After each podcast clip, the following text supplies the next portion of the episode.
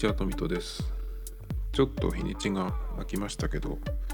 3日か4日かちょっとまた空きましたけどもね、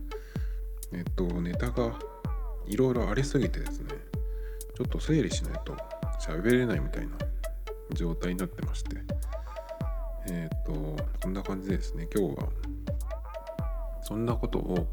やってるとね、あの、新しいネタがまた来てしまうんですけど、今日はですねえっ、とまあちょっとテレビの話なんですけどいきなり。あその前にねえっ、となんだっけマクドナルドの話したっけかなと思って。マックにねえっ、と新しいのが来るたんびにえーすぐ食べに行ってねここでなんかこう喋ってるんですけどその話したっけかな。先週？の確か火曜日くらいに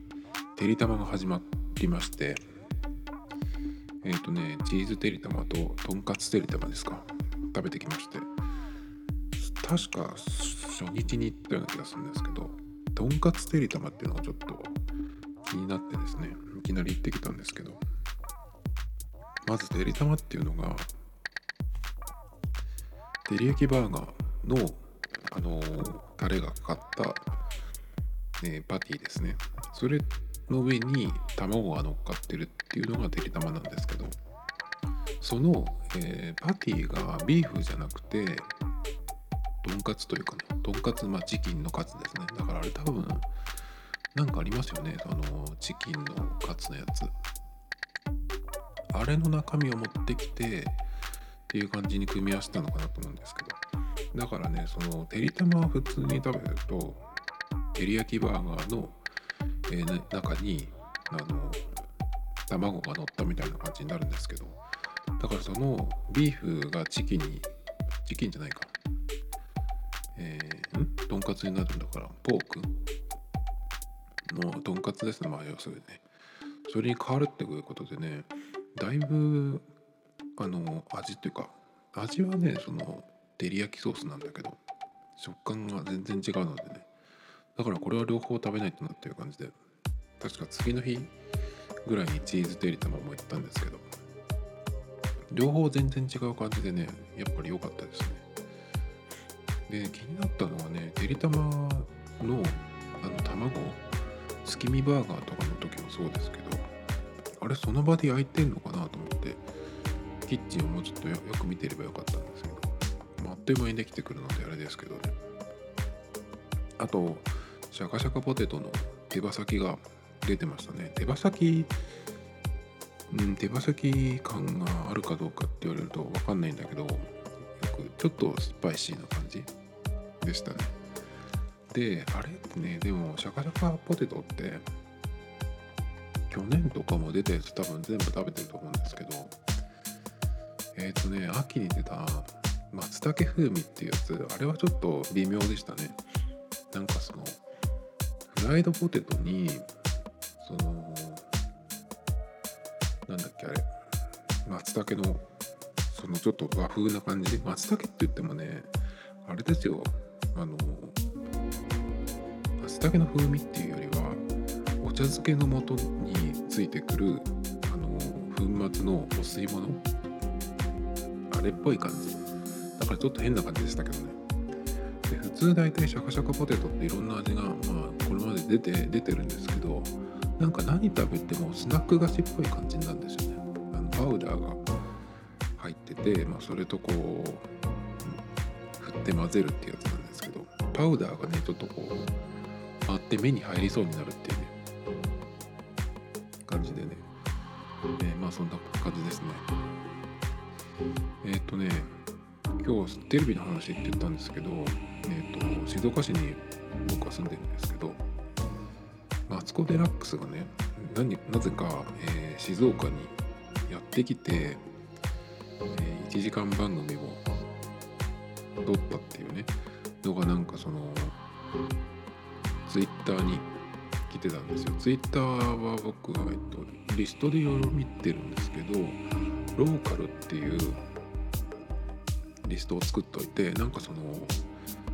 市内県内で何かあった時に今日は何だっていう感じでね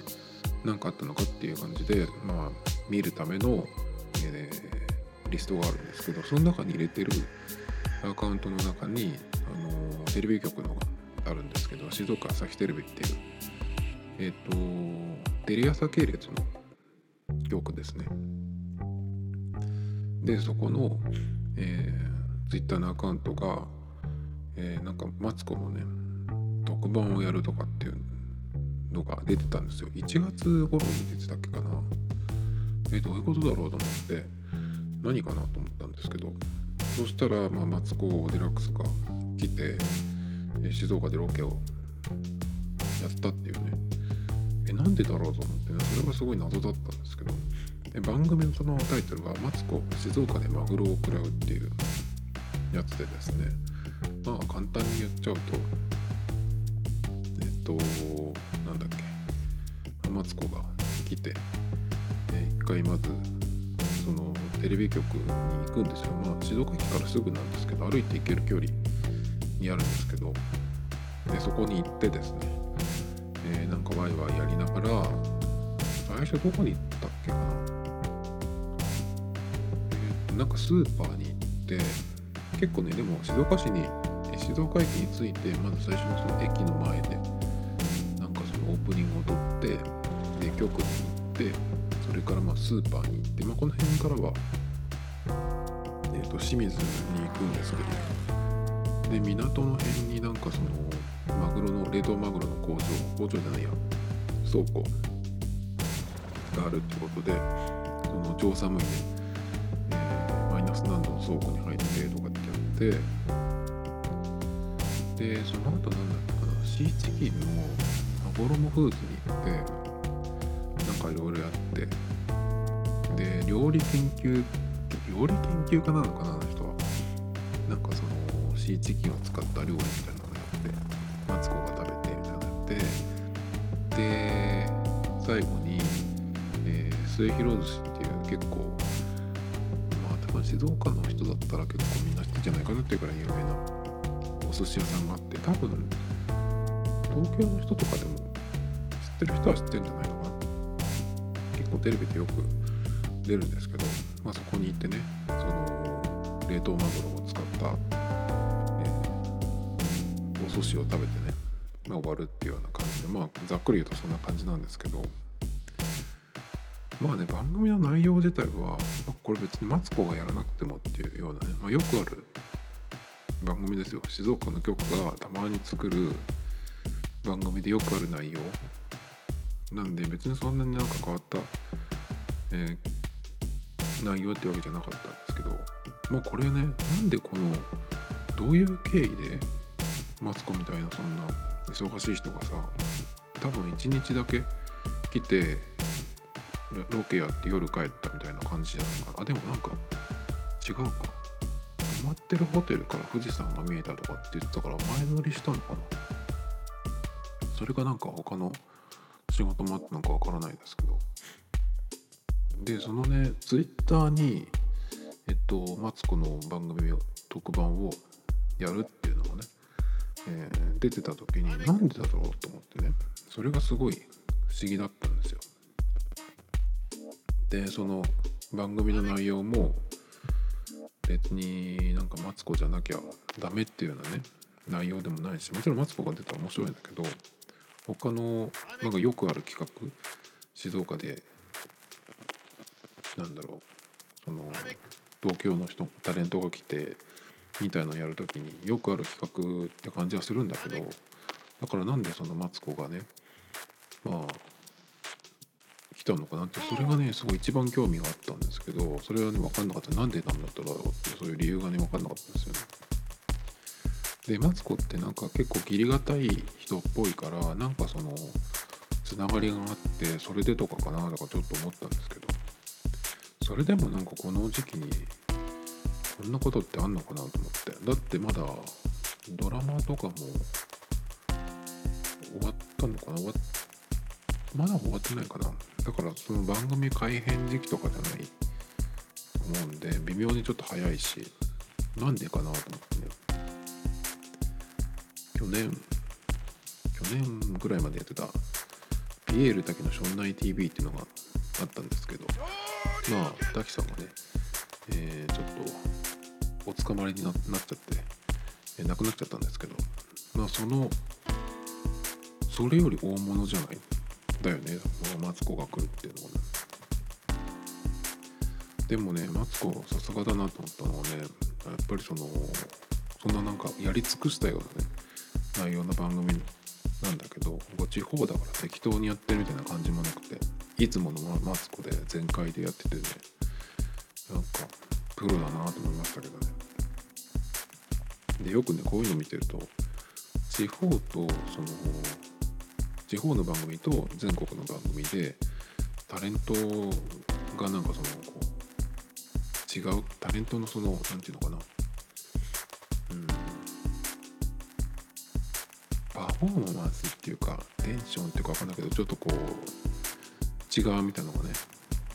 あったりするんですけどでもなんかね今回のこれを見ててねあそれしょうがないよなと思いましたね。っていうのは何でかっていうとやっぱりそのテレビマンっていうんですか？作ってる人たち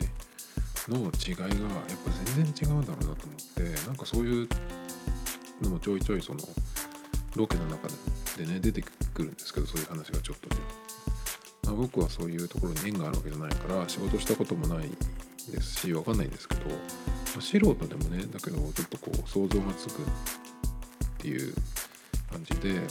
まずその番組を作ってる数が全然違うわけじゃないですか。まあもちろんその、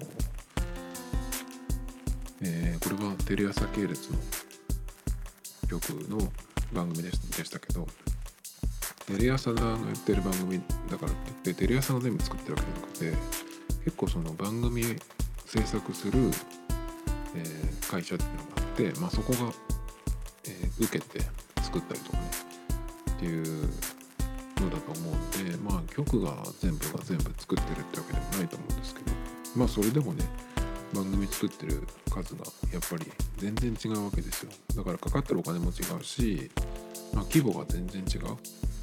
そうするとまあ作ってるスピードから何から何から何まで全然違うと思うんですよね。まあそれはだからしょうがないよなっていう。だからその同じようにさやろうとしても地方のとは全然そのなんかこういつもの感じでやるっていうのはちょっとなかなか難しいんじゃないかなと思ってるんですけどね。テレビ番組って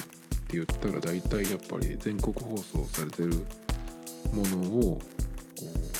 う思い浮かぶじゃないですか。誰でも割とね。で地方の番組っていうのは基本的には、えー、情報番組とかですよね。だから僕は見れない見れないとか、ま、全然見ないですけどそのお昼前ぐらいのなんかのがあったりとかあとは毎日夕方ぐらいからやってる番組ですよね。多分5時ぐらいからやってんじゃないかな。でそこからその1回全国のニュースにが始まってで大体ね6時から始まるんだけど6時からは全国ニュースがあってで15分ぐらいに切り替わるんですよね県内のニュースに。でその県内のニュースって言ってもまあね普段別に何もないんですよ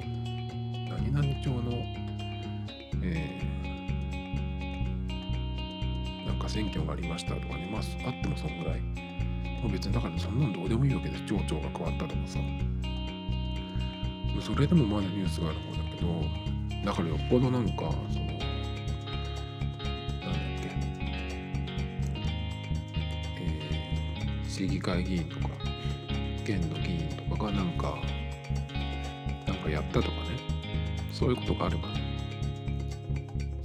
まあニュースになりますけど普段って別に何もないわけですよ。だから無理やりやってるようなニュースとかですよね。ニュース番組でさえそんなやつなんでもうやることはないわけですよ。正直。であとはねさっきそのピエールだけの「ションナイ TV」って言いましたけどあれは深夜番組であれは結構面白かったんですよね。えっと番組自体はね結構その他の、えー、局にも売ってる？売ってるっていう感じかな。やっててですね。僕ちょっと関東に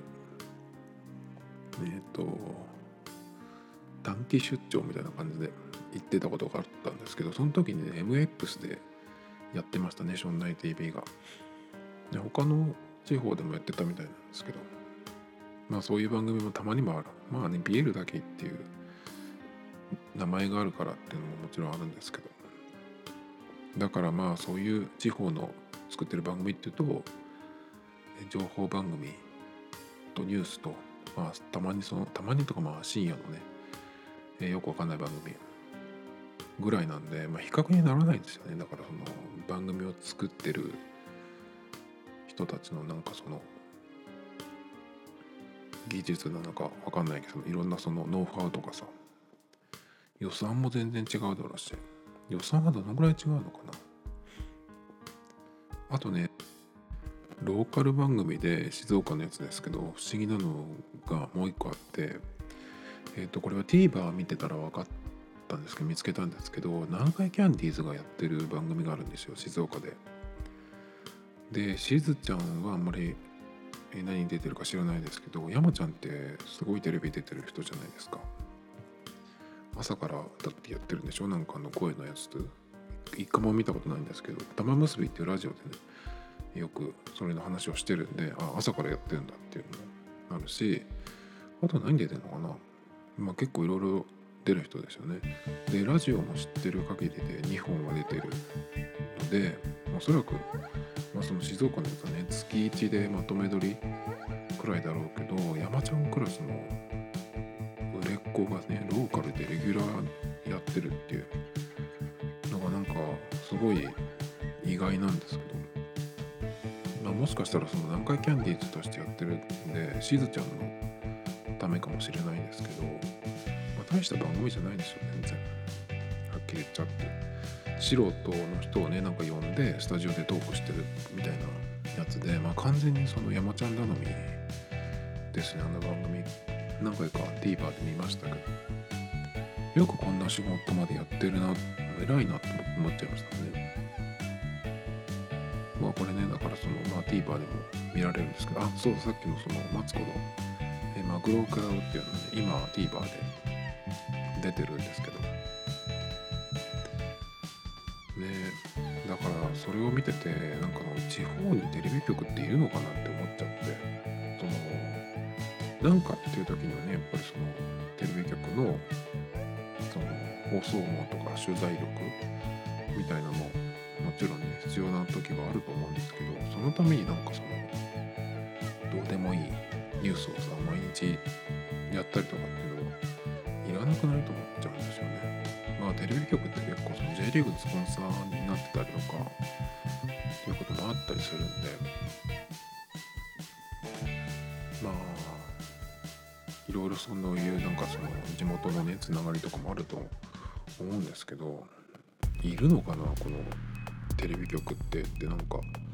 普段そのその局が、えー、局があってそこでなんか番組をやってるとかさいらなくないかなとかねちょっと結構思っちゃいましたね。でもまあ緊急の時にっていうのもあるかもって今言いましたけど本当にその速報性のものだったらネット見てればねツイッターなんか見てれば早いし。まあその信憑性っていうのはネットだろうがテレビだろうがね。どっちもどっちなんで何ともいないんですけど。でしかもテレビの場合は今は特にまあそうですけどあれダメこれダメっていうのがね、えー、中でやってるのでメディアとしての力もどうなんだろうっていうところもあるんですよね。でまあ地方に限らずですけどテレビって金局でさえ今の状況だからよりね地方ってテレビ局でいるのってねちょっと思っちゃいましたあとそれで言うとねアナウンサーのなんかレベルみたいなのね全然違うんだなって思いましたね失礼ながらねやっぱり一番違うのはやっぱり女子アナのレベルじゃないかなレベルっていうのはなんか見た目とかそういうとこじゃなくて、何が違うかっていうとやっぱりキー局の、えー、とアナウンサーの女子アナの場合特にあの力のある芸能人と一緒に仕事してるじゃないですか隣でねだから、まあ、女子アナって言ってもそれからのアナウンサーっていうレベルじゃなくなっていくと思うんですよねどんどん力がついてでそう考えると、まあ、女子アナの場合は結構キー局かそうじゃないかっていうところでだいぶね、まあ、どうしてもなんていうかな、え、全然違ってくるっていう感じなんだけどまあそれに比べて男性のアナウンサーはキー局だろうがね地方だろうがどっちも関係ない感じがするんですよね。まあ、大していらないよなっていうのが、ね、理由なんですけど本当ね男性アナっていらないよなって言ってもつくづく思ってて。なんかねフジテレビとか日テレとかでよく、えー、あるんですけどあの女子アナのプライベートなことをねその受け狙いのつもりがわかんないんですけど生放送で勝手に喋ったりとかさなんか内輪でこうやっちゃってるちょっとこうずれてる人って男性アナに多いんですよね。本当にいらないよなとも常々思うんですけどそれを見るとねそれに関しては、えー、どっちも変わらないなっていう感じがしましたけどね。地方だろうが何だろうがね。やっぱ女子アナウンサーは全然やっぱり違うなっていうのはあるでしょうね。本人の人たちでも。アナウンサーはあのアナウンサーに育てられるとかじゃなくてタレントに育てられればいいと思うんですけどね。だから先輩アナなんていらないっしょって、思っちゃいますけどね。でねその番組のロケ見ててやっぱマツコってすごい力のあるおばさんなんだなっていうのがねよく見えましたね。あだってもう10年とか多分やってんじゃないですか今の感じ。でしかもそのほとんどがマツコ頼みの作り方でしょ番組を。だからそんなのでやってるんだからすごいよねやっぱり。力あるよなって思っちゃいましたね。で前もねなんかで言ったかもしれないんですけどこういうそのマツコが出てるロケ番組ってマツコの使い方としてはなんかあんまり良くないんじゃないかなっていう感じがしてて。あの夜の巷を散歩するっていうタイトルだったっけかな。たまにえっ、ー、とレティーバーで見るっけかな。たまに見るんですけどなんかその立ち回りっていうのかな。ロケの時の。なんかそのそれがちょっとパターン化しちゃう感じがするんですね。やっぱり座ってこうトークしてるっていう方がなんかやりやすそうっていうかね。生きてる感じがすごいするんですけど。結構ねそのパターン化しちゃうっていうので同じに見えがちな気がするんですよね。で外でやってるとそのマツコはマツコのこうペースっていうのはあると思うんですけどあれをやってる時にそのマツコ側の人がいなすぎてもう同じノリというかね例えば隣に有吉さんがいたらやっぱりそこでこう何て言うのかな。なんかベースが作れるというかさのがあるんですけどマツコがこうディレクターとかねカメラの人とかをこう巻き込むような感じでやってもやっぱ素人素人というかまあタレントじゃないからやっぱりちょっとこうきつそうな感じがするんですけどだからマツコ一人だけがすごい大げさに見えちゃうみたいな。だからそれがそのパターン化しちゃうっていう感じがするんですね。そうするとマツコにとっても番組にとってもマイナスとは言わないけどちょっと損じゃないかなと思いますけどね。今週の夏子の知らない世界。今 TVer で見てたら内容はまだ見てないんですけど袋ラーメンの話をしてるみたいなんですけどねこれをちょっと後で見ようかなと思いますけど。えっ、ー、とね今日は他にはですねあ一個どうでもいい話なんですけどセブンイレブンのガトーショコラがテリーヌショコラっていう商品名なんですけどこれがバカうまでした。サイズ的にもちょうどいい感じで。寒い季節のうちにねコーヒーと一緒に楽しむにはいいかなと。おすすめです、えー、なんかねお店に行ったら結構目立つ感じでいっぱいあったんですけどあのねコンビニスイーツがいっぱい1種類のがある場合ってテレビでやったりとかして一回品切れになってそれからいっぱい発注して余ってる状態みたいなこともよくあるんですけど、まあ、最近そういうテレビを見てないんでいつやったのかとかわからないんですけどああいうのもだけども最近はあれじゃないですかね。最初にこの商品をこの日にこの番組でやるっていうふうに言っといてで待ち構えるようにね、えー、用意してんじゃないかなとかちょっと思っちゃいますけど。最近僕見てるテレビってもう本当になんかそのメジャーな番組じゃなくて変な番組ばっか見てるんですよ。そのテレビつけないで一日終わるってことがもう普通になってるんですけど。火曜日の夜12時25分ぐらいからのロシア語スキーっていうのと E テレですね。あと日曜日のね11時これも E テレですけど「美の壺」っていうねえっと草刈正雄が出てるやつ。それは必ず見てますけどそれぐらいかな。ああとえっと TBS で土曜日のえっとこれは何時だっけ？12時かな？0時にやってるサマーズの世界サマーズリゾート。この3つだけは見てますね。あとは TVer でなんかちょっとなんか見るもんないかなっていう時に見て。えマイリストに入ってるのは？なんだっけな。えっ、ー、と千鳥のやつですね。なんだっけ？あれ。なんとか千鳥。テレビ千鳥だ。テレビ千鳥面白いんですけどちょっと打率打率っていうかその打率？そのヒットに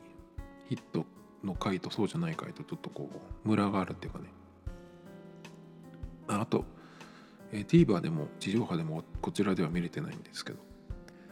えー、必ず、えー、放送したらネットで見るっていうのがあれですね。ここでよく言ってる「日向坂で会いましょう」ですね。あれは打率はものすごく高いです。多分僕的には日本で今一番面白い番組ですね。えっ、ー、とね、他にはですね、今日はね、まあ、マツコのその話がメインだったんですが、あ、えっ、ー、とね、ポンタっていうローソンとかでやってるポイントの話なんですけど、なんでこんな話をしてるかっていうと、え、ー、と、僕、携帯は au を使ってるんですが、au のポイントっていうのがあるんですよ。au ウォレットポイントっていうのがあって、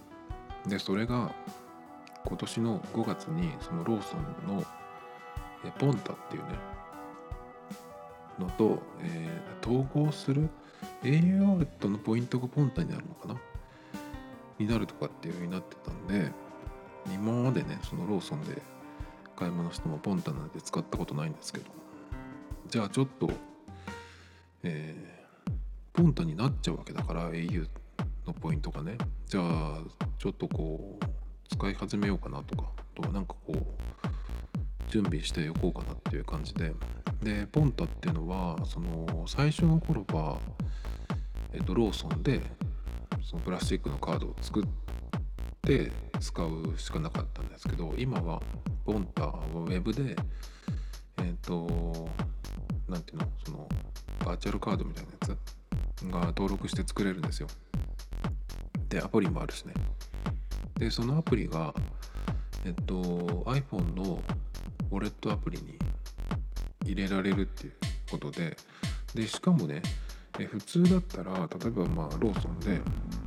買い物してそのポンタをポイントを貯めたいっていう場合はポンタのそのカードを出してそれから、え、決済するっていう風になってたんですけどこの iPhone のウォレットアプリに入るっていうことで、え、何ができるかっていうとですね例えば、えー、クイックペイで普段ローソンに払ってるっていう人はですねえっ、ー、と Apple Pay でっていうふうにレジの人に言って、えー、支払いをするとそのまんま、えー、特にポンタがどうのこうのっていうポンタのねアプリを出すとかっていうふうにしなくても、えー、ポンタのポイントがたまるっていうふうになってるっていうことでね。あそれだったらそんな面倒くさくなさそうだから、えー、やってみようと思って、やったわけです。まずだからポンタのアプリをダウンロードインストールしてで会員登録してですね。で、えー、iPhone と iPhone の Apple あウォレットアプリかに登録入れたわけです。そうすると、まあ、僕 Apple Watch も使ってるので自動的に、えー、Apple Watch の、ウォレットの方にも来るんですね。なのであとは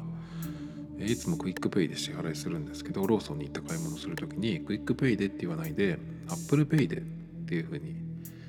えー、Apple Pay で払いますって使いますっていうふうにレジの方に言って、えー、決済するとポンタのポイントが貯まるっていうことなんですけどこ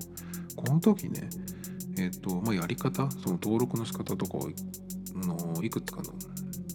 サイトとかブログで見てたんですよ。そしたらその Apple Pay でって言って、えー、クイックペイなり ID で決済するんですけどその Apple Pay でっていうのがねどうもローソンのお店の人になかなか通じないケースが多いっていう。だからその認知されていないのかお店の人が見てるそのレジの画面がどういう風になってるのか分かんないですけどどうやら Apple Pay っていうところがないらしい。ですね。だからあんまりその通じない。わそれはちょっとなんかめんどくさいことになりそうだなと思ってとりあえずでもやってみようと思ってそこまでえっと iPhone でポンタが使える状態にしてですね。で行ってみました。ローソンに行って普通になんか買い物をしたんですよ。クイクイニーアマンかなんか分かりましたね。で Apple Pay でっていうふうに言ったんですよ。そしたらクイックペイですかって言われたんであこれ多分通じないやつだなと思って。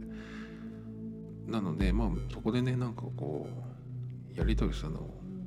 あのめんどくさいので「はい」って言って、まあ、いつもクイックペイなんで普通にねその iPhone でクイックペイでえ決済してきたんですけど。だからね結構ねこのケースあるみたいなんですよ。Apple Pay っていうのが、えー、レジの方に通じないっていう。だからレジに行った時に多分この人は店長さんだろうなっていうような人だったら Apple Pay でっていうのを言ってみてもいいと思うんですけど。でねその時にねもしうまくいったらちょっとこう聞いてみようかなとか思ったんですけどなんかそういうのうるさい人そういうのにうるさい人っていうそれに別のまあ思われてもいいんだけどなんかそれもめんどくさいよなと思って。だからもう一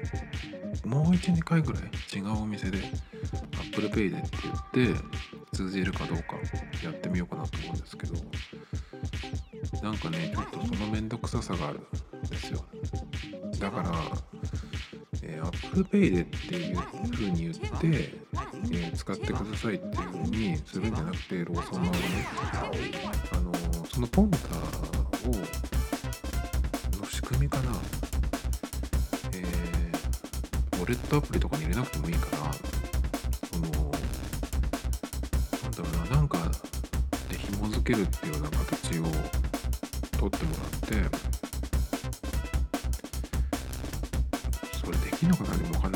ックペイで普通にクイックペイか ID で支払った時に自動的にそのポンタの方にポイントがたまる。っていう風にしてくれればいいのにな。だから結局ねその Apple Pay でっていう風にで、えー、決済すれば決済とそのポイントが、えー、1回で済むよっていうのがねそのローソン側の売りなんですけど。正直そんなに機能してないなっていう感じがしちゃいましたね。だから結局こういうのがあるとまあそれでもポイントなんだろう、まあ、身に貯めたいって人はやるのかもしれないんですけど僕なんかは別にいらないよっていう方なんでだからもうこういうのがあるんだったらまあいいやっていう感じですね。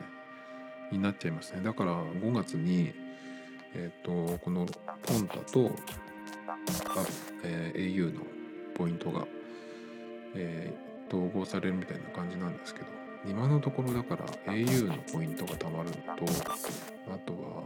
美容院を予約する時にホットペッパー使う時があるので、えー、ホットペッパー使って、えー、決済。あれ？決どうやってやってたんだっけかな？それで確かそのそこで予約して決、えーと、お店で普通にカード払いすると確か、えーと、そのホットペッパーの方にたまるんですよねポイントが。そのポイントがえっ、ー、とポンタになってたような気がするんだけど、まあ、その2つぐらいしか使うとこないんですよね。だからまあ正直このポンタも使わないのかな au のポイントが入るくらいしか使わないのかなと思いますけどね、まあ、au のポイントはポンタ